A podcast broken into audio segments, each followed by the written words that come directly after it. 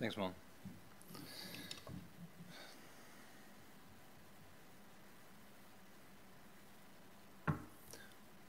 Goed. Goedemorgen. Even kijken. Ik ga vandaag spreken over, inderdaad, over het verhaal van Jezus en Nicodemus. En zoals Frits net al zei, is het een serie van Impact, over Impact. Robert heeft een aantal weken geleden gesproken over de vrouw uit Kanaan, die zo'n enorm geloof had en daarmee bij Jezus kwam. Dat Jezus zei, ondanks dat ik gekomen ben voor het Joodse volk in eerste instantie, zal ik nu ook de rest van de wereld zegenen. En het geloof van die vrouw zette dat vrij. En de week daarna sprak Aniek over de vrouw die de mantel van Jezus aanraakte en door haar geloof genezen werd. En door de handeling die ze deed ook de tijd even stilzetten voor Jairus. En vervolgens Jezus de kans gaf om een van zijn grootste wonderen te doen, namelijk het dochtertje van Jairus uit de dood opwekken. En ik ben de afgelopen weken bezig geweest met het verhaal van Jezus en Nicodemus. En nou ja, daar ben ik erg van onder de indruk. Ik denk zelf dat als Nicodemus in deze tijd geleefd had, dat hij waarschijnlijk zijn eigen YouTube-kanaal gehad zou hebben of Instagram, en dat hij live gegaan was om dat gesprek met Jezus uit te zenden. Dat hij zijn eigen merchandise zou hebben. En nou ja, dat hij heel veel volgers zou hebben, omdat het gewoon een man is die veel te zeggen heeft. En ik ben wel fan van hem geworden, dus ik hoop jullie ook vandaag. En om dit verhaal te begrijpen moet je snappen in welke tijd het zich afspeelt in eerste instantie. Het verhaal staat in Johannes 3, vers 1 tot 21, en dat is aan het begin van de bediening van de Heer Jezus. Israël was in die tijd onderdrukt door de Romeinen. En niet onderdrukking in de categorie, je moet een mondkapje op en je moet 's avonds na 9 uur niet meer naar buiten. Maar categorie, als ik denk dat je gezicht me niet aanstaat, dan laat ik alle kinderen vermoorden. Of weet je, de weg naar Jeruzalem was behangen met gekruisigde opstandelingen. En dat is geen, ja, niet iets wat vervelend is of lastig of een beetje in de weg zit. Maar dat is echt onderdrukking. En in die tijd werd Jezus geboren, in die tijd trad Jezus op. En in die tijd kwam er uit de woestijn een man met een mooie jurk van kamelenhaar en een goede baard. Dat was Johannes de Doper. En die zei, maak de weg klaar. De Messias komt eraan. En het hele Joodse volk wist al dat de Messias op een dag zou komen. Het hele Oude Testament staat vol met verwijzingen naar de Heer Jezus, naar de Messias. En de Joden kenden die verhalen en die wisten, er komt op een dag komt er iemand die gaat vrede brengen voor Israël, die gaat vrede brengen voor Jeruzalem. Die gaat de hele wereld laten zien dat de God van Israël de enige ware God is. En die gaat alles weer goed maken. En je kan je voorstellen dat in zo'n tijd van onderdrukking, waar het volk zo moest lijden, dat die Messiasverwachting hoger dan ooit was. En zeker toen Johannes de Doper kwam en riep, de tijd is nabij. Maak de weg klaar, maak de weg recht. Ik zat net te denken tijdens Waymaker. Hij was de original Waymaker, zeg maar. Degene die de weg klaarmaakte voor Jezus om te komen. En vervolgens kon Jezus zijn werk doen. En dan kwamen duizenden mensen op Johannes de Doper af om te kijken van, hey, wat heeft die man nou te zeggen? En de Heer Jezus kwam ook. Die werd gedoopt door Johannes de Doper en hij ontving de Heilige Geest. En Johannes zei, kijk, daar staat het Lam van God, die de zonde van de wereld wegneemt. En dat is nogal een claim, hè? Dat Johannes dat zegt. Want iedereen verwacht die Messias, iedereen zit te hopen, zou die komen, zou die komen. En Johannes zegt, daar is die. En dan kan ik me zo voorstellen, hè, dat de geruchten in die tijd begonnen rond te zingen van, zou dat dan ook echt zijn? Hè? Zou Jezus echt de Messias zijn? Zou dat echt de man zijn die we nodig hebben, waar we naar verlangen, die ons vrede gaat brengen, die alles recht zal zetten? Als we dan gaan lezen, in Johannes 3 vers 1, dan lezen we dat er een farizeeër was die Nicodemus heette. En hij was een van de Joodse leiders. Farizeeërs hebben een slechte naam in de Bijbel. Die zijn vaak degene die in verhalen voorkomen en een beetje de slechterikken zijn. En dat wil ik even een beetje rechtzetten. Farizeeërs waren schriftgeleerden, dat waren mannen die hun hele leven besteden aan het bestuderen van de boeken van Mozes en de psalmen en de profeten. En het is heel waarschijnlijk dat Nicodemus een heel deel, of misschien wel alles, van die boekrollen uit zijn hoofd kende en kon citeren. Er waren mannen die leefden heilig, die wisten welke offers ze moesten brengen, welke gebeden ze moesten zeggen, wat ze moesten doen om in het reine te leven met God.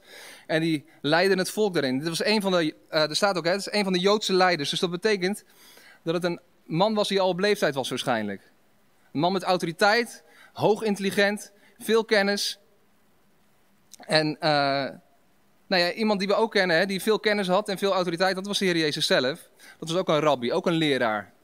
Dus ik zat zo te fantaseren, hoe zou dat nou geweest zijn? Nicodemus is een jaar of 60, hè, schat ik. Jezus was een jaar of 30. We kennen het verhaal van de 12-jarige Jezus in de tempel. Misschien is het wel zo geweest dat toen de Heer Jezus jong was en aan het leren was over de boeken van Mozes en de psalmen en de profeten, dat hij in de tempel heeft gediscussieerd en dat Nicodemus er ook bij was. Misschien was het wel een van zijn leraren. In ieder geval denk ik dat ze elkaar misschien wel kenden, of ze hadden elkaar in ieder geval goed kunnen kennen. En de Farizeeërs wilden dus ook weten, net zoals de rest van het volk, is Jezus de Messias? En dan staat er dat op een nacht Nicodemus naar de Heer Jezus toeging en zei tegen hem: Meester, we weten dat u een leraar bent die door God is gestuurd, want niemand kan de wonderen doen die u doet. Die kan iemand alleen doen als God met hem is. Ja, hij stelt hier iets, hè, van hey, alleen als God met je is, dan kun je de dingen doen die je doet. En volgens mij stelt hij hier de vraag aan Jezus van: hey, bent u nou daadwerkelijk de Messias, ja of nee? Hij gaat met zijn vraag naar Jezus, direct naar Jezus. Hij gaat niet eerst op Facebook checken wat zijn vrienden ervan vinden, of op YouTube zoeken van hey, wat zijn de theorieën die gaan over deze Jezus. Hij gaat niet naar Maurice de Hond of naar Hugo de Jonge, hij gaat zelf naar Jezus. En ik vraag me af, hè, naar wie ga jij als jij vragen hebt, als jij de waarheid zoekt? Waar zoek je die dan? Zoek je die dan bij Jezus of zoek je die ergens anders? Weet je, als je op zoek bent naar de waarheid is het essentieel dat je op de juiste plek zoekt. En Jezus gaat in eerste instantie eigenlijk helemaal niet in op die vraag van Nicodemus. Volgens mij zegt de Heer Jezus zelden de dingen die we graag willen horen en die lekker voelen op dit moment, maar hij zegt altijd de dingen die we nodig hebben. En Jezus antwoordt, hij zegt: luister goed, ik zeg je dat je alleen bij het Koninkrijk van God kan horen als je opnieuw geboren bent. En Nicodemus vroeg: hoe kun je nu geboren worden als je al oud bent? In een andere vertaling staat oud en wijs. En dat zegt ook iets over hoe Nicodemus naar zichzelf keek. Je kan toch niet weer in de buik van je moeder ingaan en opnieuw geboren worden? En het is heel makkelijk, hè, om nu te denken: oh, dat is een domme vraag van Nicodemus. Jezus bedoelt het natuurlijk figuurlijk. Dat snapte Nicodemus ook wel. Wat Nicodemus hier doet is naadloos aansluiten op die beeldspraak die de Heer Jezus gebruikt van je moet opnieuw geboren worden. En eigenlijk vraagt hij: maar hoe dan? Nicodemus is gewend om heel zorgvuldig al die wetten na te leven en precies te doen wat er nodig is om in het reine te blijven met God. Want dat was tot dan toe de enige weg om met God te leven. En nu hoort hij dat het anders kan. Weet je, hoe staat het eigenlijk met jouw leven? Vraag ik me af. Hoe sta jij in je leven? Geloof je in jezelf en geloof je dat je door hard werken, dat je alles voor elkaar kan krijgen wat je wilt? En dat je je eigen geluk kan maken, dat je daar zelf verantwoordelijk voor bent? Of heb je misschien het afgelopen jaar ook wel, hè, gemerkt dat je eigenlijk helemaal niet zoveel invloed hebt op je situatie en verlang je naar die andere werkelijkheid? Er ligt voor ons allemaal die uitnodiging om een compleet nieuw mens te worden en een nieuwe werkelijkheid in te gaan. En dan lezen we verder en Jezus antwoordde hem en hij zei: luister goed, ik zeg je, je kan het Koninkrijk van God alleen binnengaan als je wordt geboren uit water en uit de geest, anders niet. Uit een mens wordt menselijk leven geboren, maar uit Gods geest wordt geestelijk leven geboren. Het is dus niet vreemd dat ik zeg dat jullie opnieuw geboren moeten worden. De wind waait waarheen hij wil, je hoort hem wel, maar je weet niet waar hij vandaan komt of waar hij heen gaat. Zo is het ook met iedereen die uit Gods geest is geboren. En hier gebruikt de Heer Jezus weer een ander beeld. Hij zegt, Nicodemus vroeg, hè, hoe dan? Jezus zegt, je moet geboren worden uit water en uit de geest. Je moet gedoopt worden en je moet de Heilige Geest ontvangen. En de Heer Jezus heeft zelf, nou ja, misschien een paar dagen daarvoor nog maar, het voorbeeld gegeven. Hij heeft zich laten dopen en hij heeft de Heilige Geest ontvangen. En voor iemand die zijn hele leven vertrouwd heeft, hè, op de kracht van zijn eigen gebeden en van zijn eigen offers en van hard werken en zich houden aan regeltjes om zijn eigen verlossing te verdienen, is het, denk ik, de wereld op zijn kop geweest om te horen van, hey, als je bij het Koninkrijk van God wil horen, moet je je laten dopen en dan moet je de Heilige Geest ontvangen. En bovendien onderstreept de Heer Jezus ook nog een keer dat het werk van de Heilige Geest als de wind is. Je weet niet waar hij vandaan komt, je weet niet waar hij heen gaat, maar hij werkt wel. Het is een mysterie en daar kun je met je verstand niet bij. Dus hoeveel je nou ook geleerd hebt, hoe hard je gestudeerd hebt, hoe hoog je IQ nou ook is, de Heilige Geest, die kun je niet pakken, je begrijpt het niet. Nicodemus vraagt aan Jezus, hoe moet iemand uit Gods Geest geboren worden? En Jezus geeft weer geen antwoord op deze vraag. Maar hij geeft volgens mij wel antwoord op de allereerste vraag die Nicodemus stelde, namelijk, bent u de Messias? Jezus zei, jij bent toch een leraar van Israël? Iemand die de mensen leert hoe God wil dat ze leven? Hoe kan het dan dat je deze dingen niet weet? Luister goed.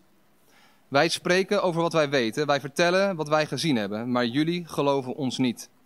Jullie geloven mij niet eens als ik over gewone aardse dingen spreek. Hoe zouden jullie mij dan kunnen geloven als ik over de hemelse dingen spreek? Er is nog nooit iemand naar de hemel geweest, behalve ik, de mensenzoon. Ik ben er vandaan gekomen. Wat Jezus daar zegt is heel belangrijk. Hij noemt zichzelf de mensenzoon.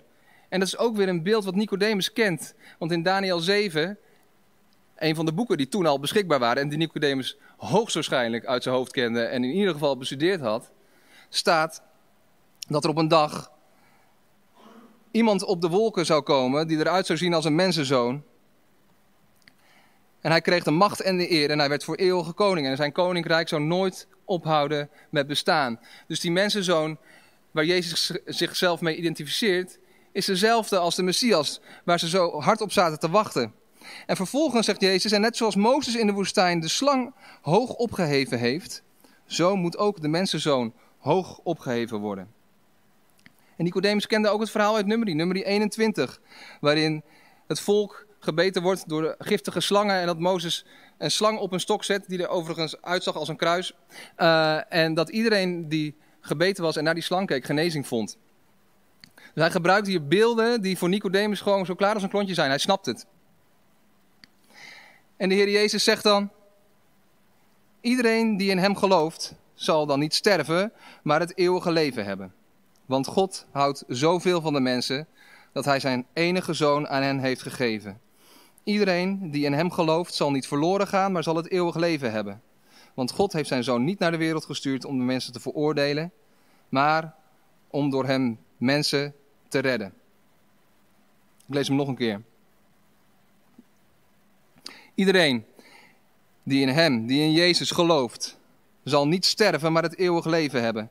Want God houdt zoveel van jullie allemaal, dat hij zijn enige zoon aan jullie heeft gegeven, dat iedereen die in hem gelooft niet verloren gaat, maar het eeuwige leven heeft. Want God heeft zijn zoon niet naar de wereld gestuurd om jullie te veroordelen, maar om door hem jullie allemaal te redden.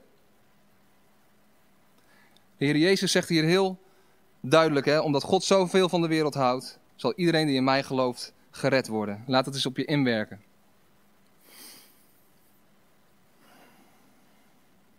Als jij kijkt naar Jezus, als jij hem ziet en zegt, u bent de Messias, dan krijg je een nieuw leven. Als je gelooft dat Jezus de Messias is, dan kan je leven veranderen. En is dat dan de enige voorwaarde, geloof? Het klinkt wel heel makkelijk. Jezus gaat verder, hij zegt, iedereen die in hem, dus in mij, iedereen die in hem gelooft, wordt niet veroordeeld, maar iedereen die niet gelooft, is al veroordeeld. Want hij heeft niet geloofd in de enige Zoon van God. En in de NBV staat, hij heeft niet willen geloven in de enige Zoon van God. Die mensen zullen worden veroordeeld, omdat het licht in de wereld is gekomen en ze liever het donker hadden dan het licht. Dat is omdat ze slechte dingen doen. Want mensen die slechte dingen doen, hebben een hekel aan het licht. Ze gaan er niet naartoe, want in het licht zullen hun slechte daden zichtbaar worden en dan zullen ze gestraft worden. Maar mensen die leven zoals God het wil, gaan wel naar het licht toe. Want dan kan iedereen zien dat alles wat ze gedaan hebben, ze met God hebben gedaan. Heer Jezus is heel duidelijk. De enige voorwaarde om gered te worden is geloven in hem. Weet je, we hebben het gehoord in het verhaal van Robert over de vrouw uit Kanaän. We hebben het gehoord in het verhaal van Aniek over de vrouw die de mantel van de Heer Jezus aanraakte en we horen het nu weer. Maar wat is geloof dan? En volgens mij legt de Heer Jezus hier uit dat het iets is waar je voor kan kiezen. Hij zegt, sommige mensen willen niet geloven. En ik zat erover na te denken en als je geloof hebt, heb je ook ongeloof. En er wordt vaak gezegd, ja, ongeloof is de afwezigheid van geloof, maar dat is niet zo. Ongeloof is niet alleen de afwezigheid van geloof, het is een kracht op zich. Ongeloof zegt altijd, ja maar, als het met de waarheid geconfronteerd wordt. En geloof zegt, ja Heer. Robert vertelde over die vrouw uit Kanaän die van alles over zich heen kreeg, waarvan je dacht, dat is super aanstootgevend. En het enige wat ze zei was, ja Heer, of ik aanbid u Heer. En dat is de houding van geloof. En wat is jouw reactie als je iets te horen krijgt in de kerk waar je ongemakkelijk van wordt? Als je te horen krijgt, geef gewoon je 10%, je geld is niet van jou, van de Heer. Als er gezegd wordt, geef je leven op, doe iets voor een ander. Als je merkt dat je snel reageert met ja maar, is dat misschien wel een heel duidelijk signaal van dat ongeloof wat nog in je hart zit. Ander kenmerk is ongeloof kijkt naar omstandigheden en geloof kijkt naar de Heer Jezus. En dat betekent echt niet dat alles opeens perfect gaat zijn. We gaan nog steeds door lijden heen en door pijn en door verlies. Maar wij geloven hier in de schuilplaats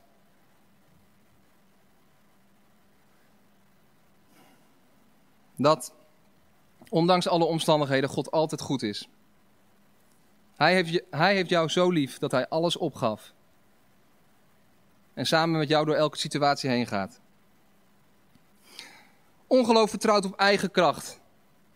En geloof vertrouwt zich toe aan de Heere God.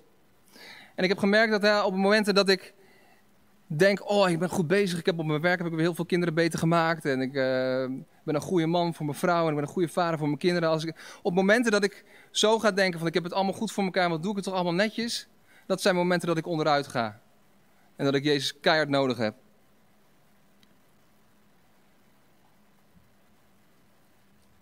Geloof of ongeloof, daar kun je dus voor kiezen.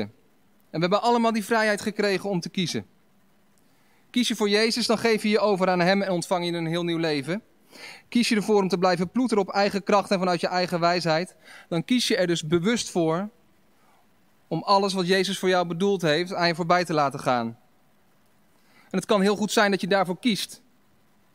Want dat is de kern van de zonde. Daar heb ik het vaker over gehad.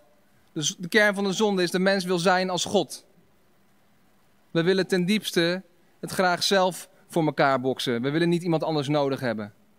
Wij willen zelf regie voeren. Dan heb je God niet nodig. En de tekst legt uit dat mensen die niet geloven slechte dingen doen en gestraft zullen worden. En dat klinkt echt super hard, maar dat is het niet.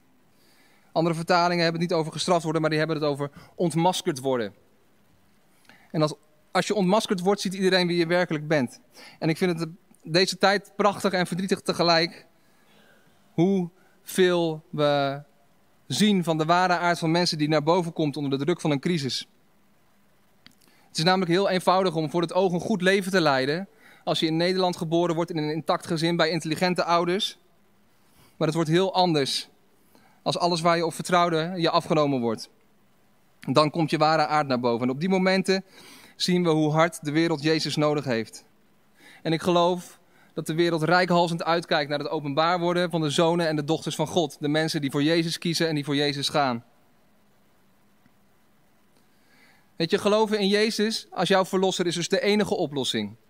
En dat klinkt heel simpel, maar het is niet eenvoudig. Je kunt ook niet verwachten dat je leven verandert omdat je nu deze preek gekeken hebt. Alleen luisteren naar je woorden en naar deze woorden en er niks mee doen verandert niets. Weet je, mijn drumleraar legt altijd uit dat je de hele dag kan besteden aan goede lessen volgen en filmpjes kijken over hoe het moet. Maar als je er vervolgens niks mee doet en het niet oefent, dan verandert je het spel niet.